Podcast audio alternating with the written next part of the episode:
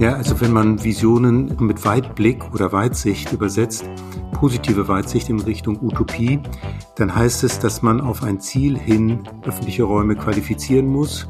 Und dieses Ziel ist sozusagen immer noch der Wandel von der autogerechten zur menschengerechten Stadt.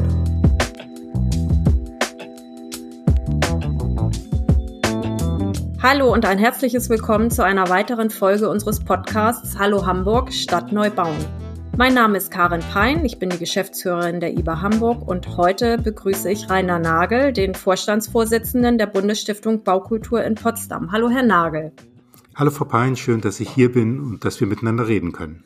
Ja, leider können wir nicht zusammensitzen. Wir leiden alle noch unter der Pandemie, aber dank Technik äh, sehen wir uns und hören uns und äh, können das hier aufzeichnen. Ja, Herr Nagel, ähm, Sie gelten in Deutschland als Visionär, wenn es um das Thema Baukultur und Stadtentwicklung geht. Und ähm, als Architekt und Stadtplaner haben Sie in Hamburg und in Berlin einige der wichtigsten städtebaulichen Entwicklungsvorhaben geplant und auf den Weg gebracht und forciert. Ich nenne nur einige Meilensteine. Ab 1998 haben Sie als Mitglied der Geschäftsleitung der Hafen City GmbH den Entwicklungsprozess dieses sehr großen Stadtentwicklungsprojekts in Hamburg mitgestaltet. Und seit 2005, als sie dann nach Berlin gewechselt sind, haben sie die Projekte wie Europa City am Berliner Hauptbahnhof oder die Nachnutzung des Flughafens Tegel maßgeblich beeinflusst. Und 2013 sind sie dann eben in ihre jetzige Funktion in die Bundesstiftung Baukultur in Potsdam gewechselt Erklären Sie uns doch bitte mal, was sind Ihre Ziele bei der Bundesstiftung und wie dürfen wir uns Ihre Arbeit ganz praktisch vorstellen? Hm. Ja, Baukultur ist ja ein Begriff, der zunehmend auf Verständnis stößt. Man kann sich langsam was darunter vorstellen. Es geht darum, das qualifizierte Planen und Bauen voranzubringen, dem Thema auch gesellschaftlich, aber auch strukturpolitisch Konjunktur zu verschaffen und das als nicht Förderstiftung, die Geld hat oder irgendwie Macht ausübt, sondern tatsächlich als kleine Bundesstiftung, die kommuniziert, die die Themen versucht aufzuarbeiten, über das gute Beispiel ähm, versucht, dem Thema mehr Geltung zu bringen. Und glücklicherweise haben wir auch die Möglichkeit, ähm, die Bundesregierung zu beraten. Als Bundesstiftung sind wir per Gesetz gegründet und beraten Bundesregierung und Bundestag durch alle zwei Jahre erscheinende Baukulturberichte, die sich unterschiedlichen Schwerpunktthemen widmen. Und das trifft zunehmend auf Interesse und auch auf Verständnis. Und insofern gelingt es uns tatsächlich im gemeinsamen Konzert letztlich das, was operativ auf der Ebene der Stadtentwicklung, des Städtebaus, des Planens und des Umsetzens bei Ihnen Thema ist, generell bei uns sozusagen auch aufzurufen und Stück weit politisch voranzubringen. Ja, es ist ein Riesenthema und Sie sind ja ein ganz kleiner Verein äh, mit, mit wenigen Personen, die eigentlich dahinter stecken. Und sie sind aber sehr sichtbar in ganz Deutschland. Also bei vielen Veranstaltungen, sie persönlich äh, trifft man ja eigentlich auf jeder größeren Veranstaltung. Also auch das Netzwerken ist, glaube ich, ein wahnsinnig wichtiger Teil dieser Arbeit, äh, die die Bundesstiftung leistet, oder? Das ist richtig. Wir haben nur sieben Planstellen, ein paar Projektstellen, sind also wirklich eine kleine, feine, aber schnelle Truppe. Das ist ja manchmal von Vorteil, wenn man nicht so groß ist, dass man irgendwie über Linienhierarchien sich abstimmen muss. Ähm, und wir haben den Auftrag, bundesweit zu kommunizieren. Deshalb ist mein Bewegungsmittel die Bahn, die Deutsche Bundesbahn. Damit kommt man eigentlich in Tagesreisen überall gut hin. Und man kann dann vor Ort präsent sein und kommunizieren. Beim Thema Netzwerk ist es zutreffend und wir zeigen das auch mit Infografiken in unseren Baukulturberichten, dass es je nachdem, wie man das definiert, in Deutschland über vier Millionen Menschen gibt, die sich jeden Tag mit ihrer Hauptberuflichkeit mit dem Planen und Bauen beschäftigen. Das sind also Ingenieure, Architekten, Entwicklungsträger, aber auch die Bauwirtschaft, die Immobilienwirtschaft, die Finanzdienstleister. Die treffen ja ständig Entscheidungen, die, die sich letztlich auch auf Qualität ausüben. Dann gibt es sozusagen ein engeres Netzwerk der Geneigten. Das sind vielleicht ich würde mal sagen, um die 100.000 Menschen in Deutschland, Engagierte in Kammern, Verbänden und auch bei uns im Verteiler. Und es gibt sogar ein Mitgliedsnetzwerk in unserem Förderverein von inzwischen 1500, ungefähr 1500 Mitgliedern. Das sind Einzelpersonen, aber auch strukturelle Mitglieder, die wir auch nochmal gezielt ansprechen. Und wenn man es umdreht, dann ist die Bundesstiftung sozusagen das einzige Netzwerk, das wirklich unterschiedliche Akteursgruppen miteinander verbindet. Also nicht nur Architekten oder nicht nur Immobilienwirtschaft, sondern die Personengruppen miteinander und darin liegt ein Mehrwert. Hm. Das erklärt vielleicht auch noch mal ganz gut den, den Begriff Baukultur, weil ich bin mir gar nicht so sicher, ob, ob alle immer das Gleiche meinen, wenn sie von Baukultur sprechen, mhm. weil Baukultur ja ein, eigentlich ein sehr umfassender Begriff ist. Also es geht ja nicht nur um Architektur und Schönheit einzelner Gebäude, sondern ja um, um sehr komplexe Dinge. Wie definieren Sie denn oder die Bundesstiftung Baukultur? Also es schwingt natürlich im Begriff irgendwie so ein bisschen Exklusivität mit. Hochwertige Baukultur sagen übrigens die Schweizer Kollegen. Aber wir definieren ähm, Baukultur als die Summe aller menschlichen Leistungen und Tätigkeiten, unsere Umwelt aktiv zu gestalten. Und da wir ja im Anthropozän, also im menschgemachten Zeitalter leben und eigentlich alles, wo wir hingucken, aus dem Fenster gucken, menschgemacht ist, auch Kulturlandschaften übrigens und auch die scheinbare Natur ist ja menschlich beeinflusst, ist das sehr, sehr viel. Und darunter ist natürlich eine ganze Reihe von banalen Themen, wie ja auch Esskultur nicht unbedingt nur Haute Cuisine ist, sondern manchmal Fast Food. Das sehen wir auch beim Bauen.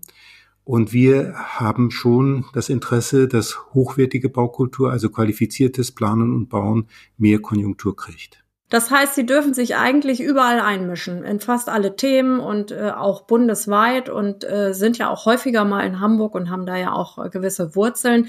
Was können Sie zur Baukultur in Hamburg sagen? Was sind die Herausforderungen, vor denen Hamburg aktuell steht?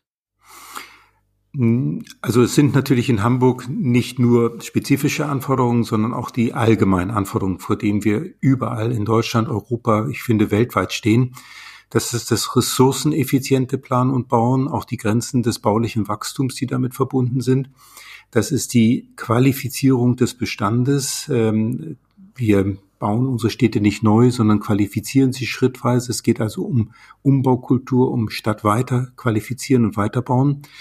Und konkret Hamburg steht natürlich als wachsende Stadt immer noch vor der Aufgabe, das Wachstum auch qualitativ angemessen weiterzubringen und auch da, wo Wachstumsprozesse laufen oder gelaufen sind, dieses Wachstum zu etablieren, zu konsolidieren, zu festigen, qualitativ zu stabilisieren. Diese Optimierungsprozesse führen dazu, dass äh, Hamburg vielleicht nicht andere Aufgaben hat als andere Städte, aber immer wieder Vorreiter ist, da Hamburg schon in meiner bundesweiten Wahrnehmung häufig bei Architektur, Städtebau und Planungsprozessen die erste Stadt war, die diese größeren Entwicklungsgebiete angegangen ist, die dieses Thema wachsende Stadt ernst genommen hat und demzufolge auch, oder jetzt das Thema Wohnungsversorgung und demzufolge auch als erste Stadt im Moment, auf die viele gucken nach dem Hamburger Modell, diese Optimierungsprozesse durchläuft, der baulichen Qualifizierung und Optimierung ihrer eigenen Stadt. Und das führt, wenn man das mal abbildet, an den Leistungsphasen, wie sie unser Plan und Bauen beschreiben, Grundlagenermittlung bis Dokumentation, nicht nur zur Vorlaufphase von Planungen, das ist in Hamburg häufig vorbildlich gelaufen, die Phase Null, beispielsweise bei der Hafen City Vorlaufphase oder auch durch die IBA bei den Projekten, die die IBA betreibt, sondern es geht dann weiter in die sogenannte Betriebsphase 10, das heißt die Optimierung von Stadt im Betrieb. Und da sind wir nicht nur als Planer gefragt, sondern auch als Entwicklungsmanager und als Quartiersmanager. Ja, das ist interessant, dass Sie das ansprechen, weil wir da gerade wirklich viele Erfahrungen auch in unseren Gebieten in Neugraben-Fischbeck äh, machen. Viel wird am Anfang reguliert über Bebauungspläne, Beispiel Gründächer. Also mhm. Gründachverpflichtung in jedem Bebauungsplan. Keiner prüft es nach. Wir haben das jetzt mal getan. Und ich würde sagen, zehn Prozent, in zehn Prozent der Fällen sind die Gründächer realisiert worden auf Nebengebäuden.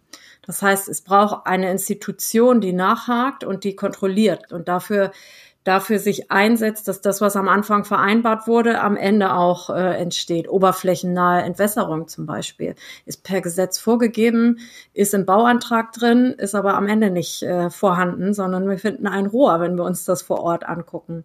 Was auch gar nicht immer böser Wille ist, sondern manchmal auch einfach nicht genug Know-how auf der Bauherrenseite, bei Einfamilienhäusern zum Beispiel. Und da kann Stadt echt noch viel, viel lernen, einfach äh, die Ziele, die vorne verankert werden, durchzusteuern bis in die Realität und dann eben auch noch äh, im, im Betrieb. Wir machen da zum Beispiel auch gerade jetzt äh, einmal im Jahr so äh, Quartiersrundgänge mit unseren Bewohnern, wo die uns nochmal ganz explizit darauf hinweisen, was gut funktioniert und was nicht gut funktioniert oder wo man noch was nachbessern könnte. Also solange wir noch da sind im Quartier, haben wir ja auch die Ressourcen, um da nachzusteuern. Und da liegt äh, wirklich viel Gutes drin, stellen wir gerade fest. Aber das ist Aufwand. Also es ist ganz häufig eine Frage von Ressource, Manpower oder eben auch finanziellen Mitteln. Und da haben wir, glaube ich, in unserem System zu, zu sehr Investition und Betrieb auseinandergerückt. Ähm, wir haben alle Planungsmittel bei der Investition, obwohl wir sie teilweise sogar schon im Vorlauf bräuchten. Und wir haben alle Betriebsmittel relativ schwach ausgebildet im dauerhaften Betrieb. Aber eigentlich, und die Landschaftsarchitekten können das vielleicht sogar noch besser begründen als die Architekten, braucht es, damit der Zustand erreicht wird, den wir auf unseren Renderings, auf unseren Illustrationen abbilden, in der Regel 20, 30 Jahre. Erst dann ist es fertig. Und diese Entwicklungspflege auf ein fertiges Ziel hin, die müsste mit berücksichtigt werden in Optimierungsprozessen, wie Hamburg es jetzt durchläuft. Mhm. Ja, wir machen das tatsächlich auch als Entwicklungsträger, dass wir noch äh, nach Übergabe der Flächen an die öffentliche Hand äh, die ähm, Entwicklungspflege haben wir auf fünf Jahre zunächst immer äh, durchfinanziert und organisieren die auch noch. Und danach geht es erst tatsächlich in die, in die Bezirksämter, aber die müssen das dann natürlich weiterführen. Aber wir kommen damit zu dem Thema, das ich auch gerne noch mal ein bisschen beleuchten wollte, weil Sie ja gerade die öffentlichen Räume zu Ihrem Thema in dem äh, von Ihnen schon erwähnten Baukulturbericht gemacht haben. Sehr interessant. Eine Ihrer Mitarbeiterinnen war im Sommer äh, hier in Hamburg. Wir haben hier mhm. immer das Sommergespräch der Baukultur und hat, hat einen Vortrag gehalten, den fand ich wirklich gut war, es war gar nicht alles neu, aber es war sehr systematisch und umfassend aufbereitet, was gehört eigentlich alles zum öffentlichen Raum. Das ist ja eben nicht nur der Park, da, sind, da gehört ja sehr viel mehr zu. Und wir sind in der Diskussion, die sich da äh, anschloss, dann tatsächlich auch nochmal bei den, bei den Betriebs- und Pflegeaufwendungen gelandet. Aber ich wollte Sie erst mal fragen, in dem Bericht fordern Sie, dass die Entwicklung zukunftsfähiger öffentlicher Räume Visionen braucht. Können Sie das noch mal ein bisschen konkreter schildern, was Sie damit meinen?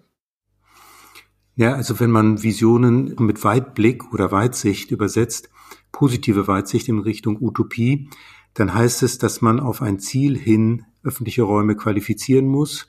Und dieses Ziel ist sozusagen immer noch der Wandel von der autogerechten zur menschengerechten Stadt. Und diese menschengerechte Stadt braucht einfach viel mehr Substanz, sie braucht viel mehr Mischflächen, auf denen Menschen unterschiedliche Nutzungen äh, durchführen können. Und sie muss vom Spezialisten zum Generalisten umgewandelt werden. Vielleicht ein Spezialist als Generalist werden, der also diese Funktionen bringen kann, die Stadt künftig braucht. Nahraumqualitäten und keinesfalls nur monofunktionale Angebote, ich sag mal von der Autostraße ohne Fußgängernutzung bis hin zur Sportfläche ohne Publikum. Alles diese Spezialisten, die ja öffentliche Räume sind, werden es schwer haben und alle Generalisten, die vielen Angebote unterbreiten, die insofern auch eine gewisse Robustheit, Flexibilität in der Nutzung haben, die werden für die Zukunft zunehmend wichtig werden. Mhm. Ja, da sprechen Sie das Thema der Mehrfachnutzung an oder Multikodierung. Das äh, war ja auch schon ein Thema in der Bauausstellung. Äh, unser Geschäftsführer Herr Hellwig hat immer gesagt, eigentlich darf es keine eindimensional genutzten Flächen in der Stadt mehr geben. Mhm. Wir hatten auch ein paar Projekte dazu und tatsächlich ist das ja für äh, Oberbewerder ein, ein Leitthema, die Vermeidung von einfach genutzten Flächen und die Mehrfachnutzung äh, eigentlich auf allen öffentlichen Flächen, aber auch auf möglichst oder innerhalb möglichst vieler Gebäude. Und ähm, es gibt schon viel Mehrfachnutzung. Überall dort, wo wir über Regenentwässerung und öffentliche Flächen sprechen, ist das so ein Thema. Ähm, das hat sich, finde ich, schon weit verbreitet, aber es äh, kann noch deutlich angereichert werden. Also in Oberbewerder sollen jetzt noch Erdsonden unter die öffentlichen Flächen. Wir reden viel stärker von öffentlichen Flächen, die für eigentlich Sportflächen, aber nicht institutionelle, sondern eben freie Sportflächen sind. Das ist ja hier so ein bisschen auch das Erbe der gescheiterten Olympiabewerbung, dass, ähm, dass man aber den Sportgedanken in der Stadt äh, viel stärker viel früher einplant. Also in Oberbewerder ist, ist das Thema Sport und die Sportbehörde eigentlich von Anfang an mit an Bord in den Planungen, weil wir ja auch das Geld in die Hand nehmen für die öffentlichen Räume. Also wir können es ja so planen oder wir können es so planen. Es führt nicht zwingend zu Mehrkosten. Aber was wir feststellen, ist, dass äh, es immer, wenn wir so ein Brainstorming machen, gibt es ganz viele Ideen, auch bis ganz nach oben in den Behördenleitungen. Und im Planungsprozess wird das ganz schnell kleingeschoren. Also äh, wir hatten zum Beispiel die Idee in Oberbewerder, da haben wir ja diesen großen zentralen grünen Loop, der eigentlich alle wichtigen Funktionen, Schulen, Kitas, Schwimmhalle verbindet, wo man äh, zu Fuß oder mit dem Fahrrad mit ganz wenig Straßenquerungen diese Einrichtung erreichen kann. Und die Idee war es, äh, die Kitas in den, also die Kita-Außenflächen, jede Kita liegt an dem Loop und die Außenflächen in den Loop zu integrieren und nicht, nicht, nicht immer nur ähm, Zäune zu ziehen, sich abzugrenzen. Die Schulen wollen ihre eigenen eingegrenzten Areale, sind aber am Wochenende und nachmittags eigentlich müssten sie der Gesellschaft dienen. Das heißt, sie dürfen nicht abgeschlossen werden. Das ist ja nichts Neues. Das, es gibt Modellprojekte auch schon an, an vielen Stellen, aber es gibt unglaublich viele Herausforderungen in der Umsetzung und alles formale Gründe. Ne? Es ist die Unterhaltung, es ist die Zuständigkeit, es sind irgendwelche Vorschriften und Verordnungen und es ist ähm, die Frage der Kosten. Wer trägt die Kosten? Also wenn jetzt nachmittags ein Nachmittagsnutzer auf dem Schulgelände etwas kaputt macht, wer kommt denn dann dafür auf? Und Sie haben ja auch in Ihrem Bericht, ich meine gelesen zu haben, ähm, die Forderung, dass die Pflege zur Unterhaltung öffentlicher Räume einfach pauschal verdoppelt werden müsste. Mhm. So. Und da sind wir im Moment am, am Diskutieren hier. Vielleicht könnten Sie noch mal Ihre Erfahrungen aus dem Bundesgebiet dazu schildern. Ähm, wir haben jetzt für Oberbewerder, das macht auch federführend die Umweltbehörde und das Bezirksamt hier, eine kleine schnelle Einsatztruppe gebildet, die gerade mal prüfen möchte, ähm, wenn wir die Mittel, die den einzelnen Ressorts, also Wasser für Entwässerung, Grünflächenamt, Sport, Energie, wenn wir das in einen Topf tun und gucken, wofür würden die ihr Geld auf diesen Flächen, die wir hier äh, uns vorgeknöpft haben, verwenden. Wenn wir das ähm, Geld in einen Topf tun und sagen, was muss auf diesen Flächen passieren, wie häufig muss da was passieren, wie häufig äh, können wir ein Regen, ein Starkregenereignis und die äh, Säuberung der Flächen danach äh, wieder in den Griff kriegen, ob wir dann eigentlich wirklich äh, mehr Geld brauchen oder ob wir nicht andere Strukturen brauchen, ein, ein Fonds, in den die Gelder, die sowieso bereitstellen, stehen, eingehen und dann nur anders verteilt werden, gemeinsam verteilt hm. werden. Also beides braucht man, glaube ich. Äh, man braucht erstmal eine ganzheitliche Sicht. Also die Fondsbildung öffentlicher Raum ist sinnvoll. Hamburg ist da übrigens bundesweit sehr weit vorne, indem es das Fachamt öffentlicher Raum eingerichtet hat. Es gibt sonst bundesweit immer noch so Ressortbildungen vom ja, Straßenbauamt, über das Grünflächenamt bis hin zu den Verkehrsträgern, die da unterschiedliche Budgets und Zuständigkeiten haben. Also man muss es schon insgesamt betrachten vom Ergebnis her. Und dann ist es einfach eine schlichte Erfahrung, die sich ähm, koppelt an Umfrageergebnisse. Wir führen zu den Baukulturberichten immer Umfragen durch unter der Bevölkerung, unter Städten und Gemeinden. Und 92 Prozent der Menschen in Deutschland ist nicht nur das Vorhandensein, sondern vor allen Dingen der Zustand öffentlicher Räume extrem wichtig. Das heißt, Pflege ist ein Qualitätsmerkmal, was die Bevölkerung sehr stark wahrnimmt. Und wenn die Anlagen nicht gepflegt sind, das sind Schlaglöcher bei Straßen, aber vor allen Dingen eben ungepflegte Grünanlagen, dann ist das häufig ein großes Protestthema. Umgekehrt ist es so, ich weiß das aus Berlin, weil ich da das Grünflächenamt ja für, die, für den Senat geleitet habe, dass der Pflegeaufwand vergleichsweise gering ist. In Berlin im Durchschnitt 70 Cent pro Quadratmeter pro Jahr für öffentliche Grünanlagen. Das ist schon viel. Das sind schon die gepflegteren. Mhm. Und damit kann man in Wirklichkeit nicht viel machen. Umgekehrt ergibt das für ganz Berlin ein Etat von 80 Millionen Euro für alle Bezirke. Da gehen dann noch Gemeinkosten ab. Da kommt vielleicht 50 Millionen wirklich bei der Pflege an. Und das ist zwar ein hoher Betrag, aber wenn man den mit anderen Pflegekosten vergleicht und anderen laufenden Kosten im Jahr, Wohngeld zum Beispiel, dann ist es ein klitzekleiner Betrag. Das heißt, Politik könnte hier sehr viel Nutzen stiften, indem sie verdoppelt, aber damit noch nicht sozusagen unlösbare finanzielle Probleme aufwirft und gleichzeitig einen sichtbaren Nutzen für die Qualität der gelebten Stadt erzeugt, nämlich gepflegtere öffentliche Räume, die dann auch den Nutzungsdruck, den wir jetzt beispielsweise durch Corona, Sportnutzung, sagten Sie eben, zunehmend haben, auch wieder hinkriegt. Denn ähm, runtergetretene Grünanlagen müssen neu aufgebaut werden, müssen teilweise eingezäunt werden. Da braucht es ein Entwicklungsregime, das kostenmäßig sonst nicht abbildbar ist. Und weil wir das nicht im Einzelfall nachweisen wollten, haben wir gesagt, egal ob München, die da vielleicht mehr Geld zur Verfügung haben, oder Berlin, wenn man es verdoppelt, hat man noch kein Geld versenkt, sondern sinnvoll eingesetzt. Ja, es war ein gutes Timing, äh, Stichwort Corona, was äh, ihr, ihre Themensetzung öffentliche Räume anging. Ne? Weil ich finde, Corona ist eigentlich nirgendwo so deutlich geworden, also wenn man jetzt mal von Krankenhäusern absieht, wie in öffentlichen Räumen. Also der, der Nutzungsdruck oder die, die Beliebtheit öffentlicher Räume hat ja enorm zugenommen. Hier in Hamburg sind das die ist es die Alster. Also alle Alsterläufe sind voll mit äh, Stand-Up-Paddling mhm. und Kanus und also die Alster, die Binnenalster, das war schon immer so und die Außenalster, aber diese ganzen Läufe, das äh, ist schon, schon Wahnsinn. Wenn ich Sie mal ganz offen einfach fragen darf, Sie, Sie wissen ja Bescheid über unsere Planung in Oberbewerder, ein sehr herausforderndes ähm, Projekt das auch für uns äh, wirklich äh, auch, auch an, sehr anspruchsvoll ist. Äh, gibt es aus Ihrem aktuellen oder auch Ihrem älteren Baukulturbericht irgendetwas, äh, was Sie uns mit auf den Weg geben wollen? Darauf sollten wir achten. Also der Blick aus dem öffentlichen Raum ist erstmal sinnvoll für die Projektentwicklung. Das heißt, aus dem Freiraum heraus Städtebau entwickeln. Das ist übrigens ein Grundgesetz, könnte man fast sagen, der städtebaulichen Planung. Dann das Bewusstsein darüber, dass Freiräume nicht nur Flächen sind, sondern Flächen, die im öffentlichen Eigentum uneingeschränkt nutzbar für die Öffentlichkeit bleiben. Das heißt, selbst da, wo die Stadt gar nicht mehr so viel Zugriff scheinbar hat, weil ihr die Flächen nicht gehören, gehören ihr aber die Straßen, Plätze, Parkanlagen und da kann man privatrechtlich viel Qualität stiften. Ähm, was sollte man auf jeden Fall berücksichtigen? Man sollte berücksichtigen, dass die Nahraumqualität hochwertig ist. Wir zeigen im neuen Baukulturbericht, dass der Nutzen ähm, oder die, die Bereitschaft, längere Wege im Quartier zurückzulegen, ähm, um 70 Prozent zunimmt, wenn diese Wege interessant sind, wenn sie städtebaulich und freiraumplanerisch qualifiziert sind.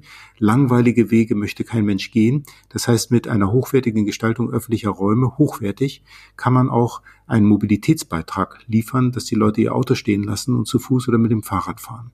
Und das ist ein Versprechen, was, und das ist meine Erfahrung aus der Hafen City, man auch halten muss, indem man am besten Wohnfolgeeinrichtungen, und dazu gehören ja soziale Infrastrukturen, aber auch öffentliche Räume, nicht als Wohnfolge, sondern als Wohnvoraussetzung herstellt, dann ist klar, das wird funktionieren.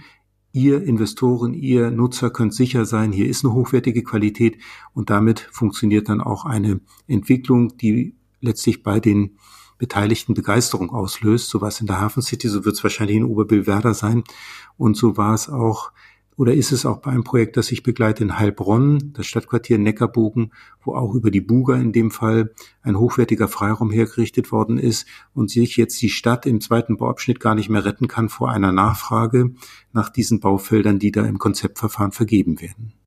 Ja, das sind die Vorinvestitionen, soziale Infrastruktur und öffentliche Räume. Also wir sind auch davon überzeugt, dass der grüne Loop in Oberbewerder eigentlich als erstes da sein muss. Auch ja, wenn das ist ein Zeichen auch, ne? Ist, genau, und das ist eine Qualität, eine Nutzungsqualität, die jeden erwartet, der kommt.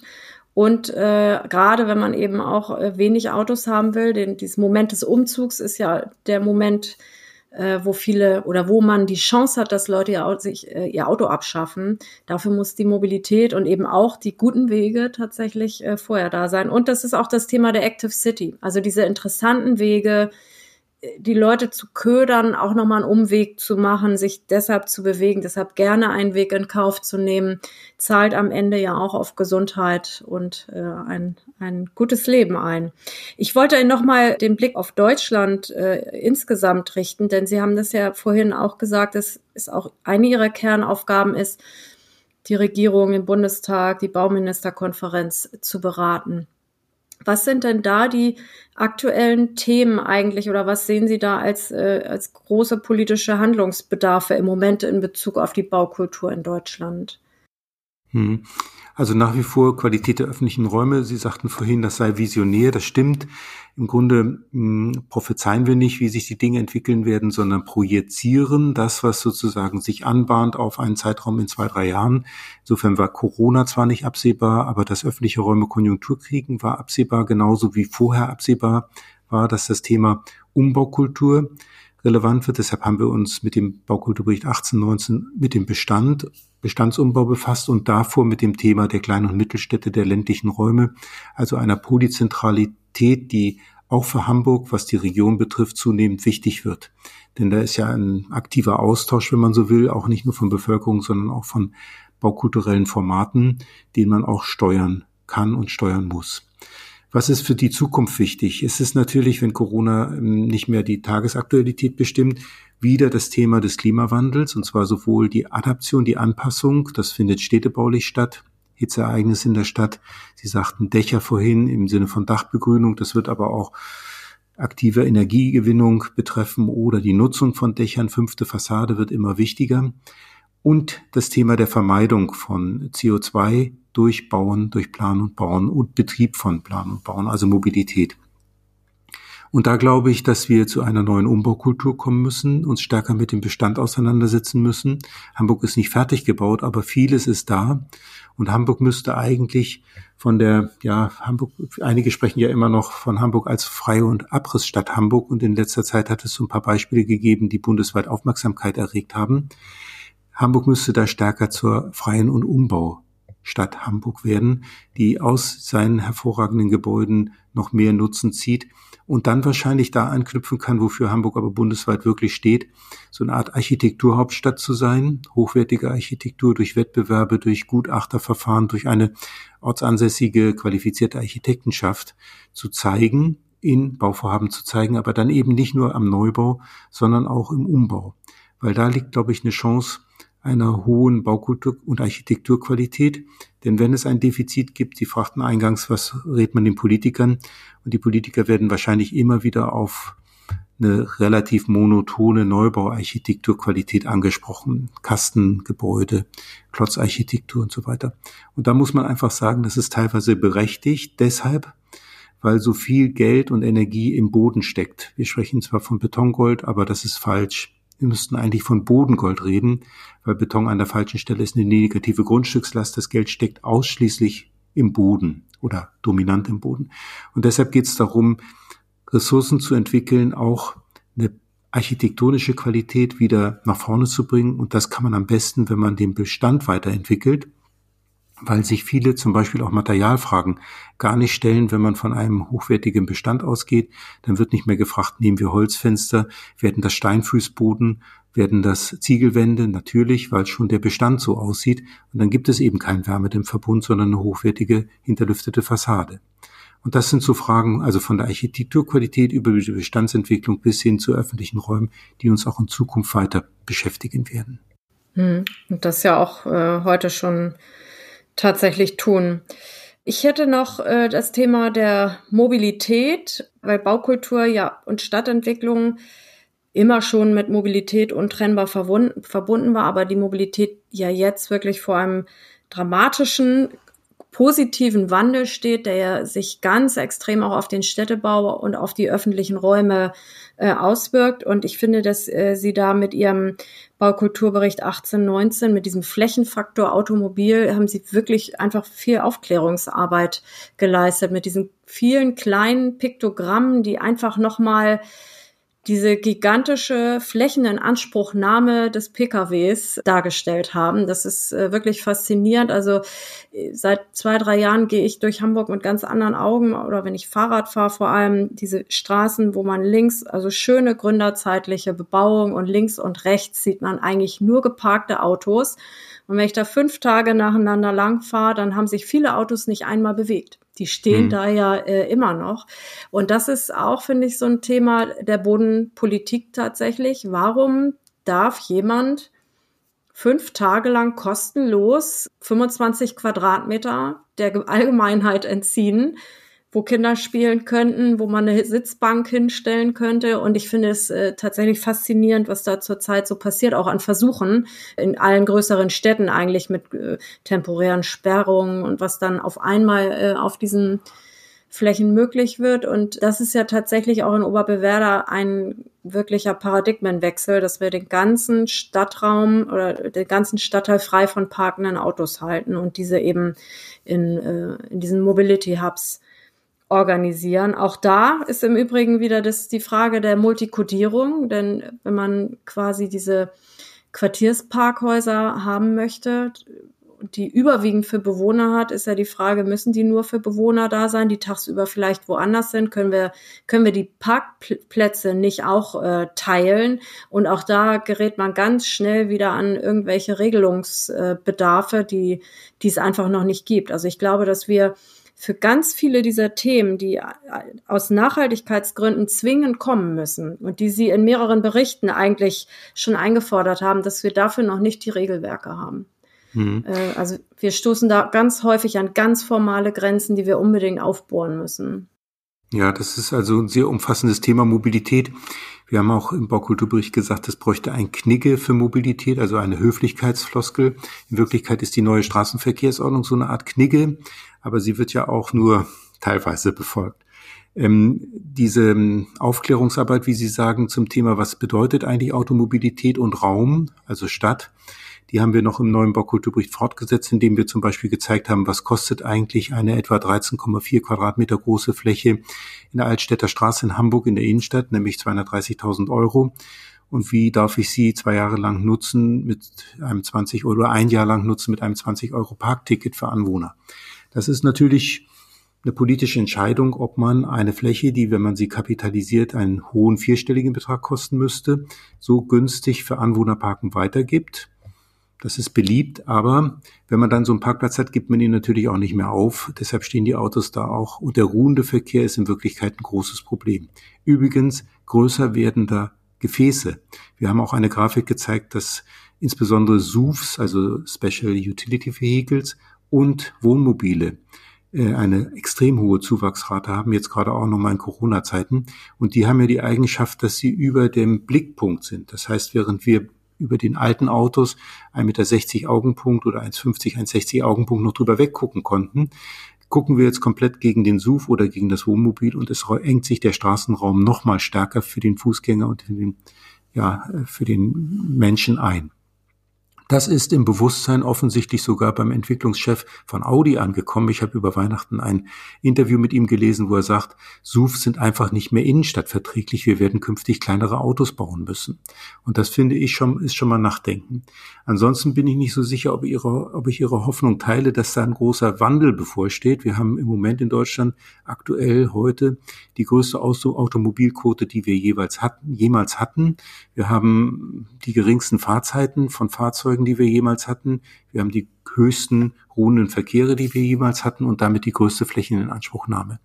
Ob und wie sich das komplett wandelt, bin ich noch gar nicht sicher, aber man muss das Bewusstsein schaffen, und zwar nicht über Autobashing, sondern über attraktive Angebote, die viel sympathischer sind. Und ich selber bin ja Nutzer der Bahn und des Fahrrads und bin heilfroh, dass ich dieses Freiheitsgefühl habe und kein Auto loswerden muss, wenn ich einen Termin habe. Das würde ich gar nicht schaffen. Und dass ich sehr flexibel meistens sogar vor den Automobilnutzern an Zielen ankomme. Also das ist ein Stück Freiheit. Und wer sich das erarbeiten kann und sich nicht sozusagen prägen lässt von dem Innenraum eines Autos, das ja im Moment paradoxerweise Konjunktur hat in Corona-Zeiten, dann haben wir schon teilweise gewonnen. Und das kann man natürlich durch Städtebau, durch Oberbillwerder, aber auch durch Stadtumbau in der Innenstadt Hamburgs voranbringen. Ja, ich bin da ähm, optimistischer. Ich glaube nämlich tatsächlich, dass die Angebotsvielfalt, also das haben Sie eben auch gesagt, aber die ist eben noch nicht da. Mhm. Da wächst ja jetzt richtig was auf. Also ich kenne jedenfalls ein paar wirklich sehr interessante Projekte, die die äh, demnächst auch an den Start gehen. Und es wird immer mehr und deshalb glaube ich, wird das Auto schlicht äh, für viele auch entbehrlich sein. Aber wir werden uns dazu widersprechen, Herr Nagel. Jedenfalls äh, verfolgen wir das gleiche Ziel. Ja, ich würde gerne schließend nochmal fragen, Sie sind ja jetzt ähm, in Berlin und Potsdam unterwegs. Wenn Sie da nicht berufstechnisch unterwegs sind, wo würden, würde es Sie denn am ehesten hinziehen? Das muss auch nicht Hamburg sein. Also Sie dürfen ganz frei antworten. Nee, es muss nicht Hamburg sein, aber es könnte durchaus Hamburg sein. Ähm, ich bin tatsächlich ja als Bundesstiftung bundesweit unterwegs und darüber hinaus. Wir sind auch durchaus an Europa denkend, sind eingebunden in den Davos-Prozess in der Schweiz und so weiter, in Italien. Aber äh, Lebensort ist tatsächlich Berlin und Lüneburg bei Hamburg. Ich bin auch sehr äh, Hamburg-minded und äh, vergleiche die Städte natürlich, wo ich hinkomme in Deutschland und da gibt es Unterschiede. Und Hamburg hat schon unter den Großstädten, finde ich, ein großes Prä. Das ist ein Stück weit die Stadtnatur einer See- und Hafenstadt, die man überall spürt, das Wasser. Das finde ich schon sehr prägend. Und die Weltoffenheit durch den Hafen, die übergegangen ist in eine gewisse planerische Rationalität, die nach vorne gerichtet ist, die ergebnisorientiert ist. Das ist nicht in allen Städten so. Beispielsweise in Berlin ist es etwas anders. Und ähm, das gefällt mir schon sehr, sehr gut. Ansonsten müsste es, glaube ich, und da bin ich mir einig mit vielen Menschen, das wissen wir aus unseren Umfragen, nicht zwingend eine Großstadt sein. Wir sind sehr großstadtorientiert in unserer ähm, Disziplin als Architekten und Planer, aber in Wirklichkeit ist Deutschland geprägt durch eine polyzentrale Stadtstruktur, schon historisch. Wir haben 11.400 Städte und Gemeinden. Und wenn man die Bevölkerung fragt, wo möchtest du am liebsten leben, wenn du das frei entscheiden könntest, unabhängig von Beruf und Familie, dann kommen zu 80 Prozent Klein- und Mittelstädte und nur zu 20 Prozent etwa die Großstädte. Das heißt, viele haben schon auch den Stress der Großstadt erkannt und im Moment findet ja so eine Art Umlandwanderung äh, statt, leider ins Einfamilienhaus. Da gibt es ganz viel, was man an Qualität in Leerstanden in Mittelstädten noch aktivieren könnte. Aber eine Mittelstadt, die kulturell spannend ist, ist auch ein attraktiver Lebensort. Da sollte man auch nochmal genauer hingucken. Das glaube ich auch. Ja, wenn Sie äh, mal wieder in Hamburg sind, Herr Nagel, kommen Sie bitte gerne vorbei. Wenn wir kein, wenn wir Corona überwunden haben, steht hier immer ein heißer das Kaffee für ist Sie total bereit. nett und das würde ich, mache ich auch, weil ich wirklich häufig vorbeifahre und auch dieses Gespräch natürlich in alter Verbundenheit am liebsten im Iberdoc geführt hätte, weil das einfach noch inspirierender ist, wenn man sich direkt gegenüber sitzt. Aber es war auch so sehr schön. Ich bedanke mich ganz herzlich, Gerne. dass Sie sich zur Verfügung gestellt haben und unseren Hörerinnen und Hörern von der Bundesstiftung Baukultur aus Potsdam berichtet hat. Und bei unseren Hörerinnen und Hörern bedanke ich mich recht herzlich fürs Zuhören. Unser Podcast Hallo Hamburg Stadt Neubauen erscheint ja alle vier Wochen und wenn Sie möchten, dürfen Sie ihn gerne abonnieren und auch bewerten. Mein Name ist Karin Pein und ich sage auf Wiedersehen. Bis zum nächsten Mal. Herzlichen Dank.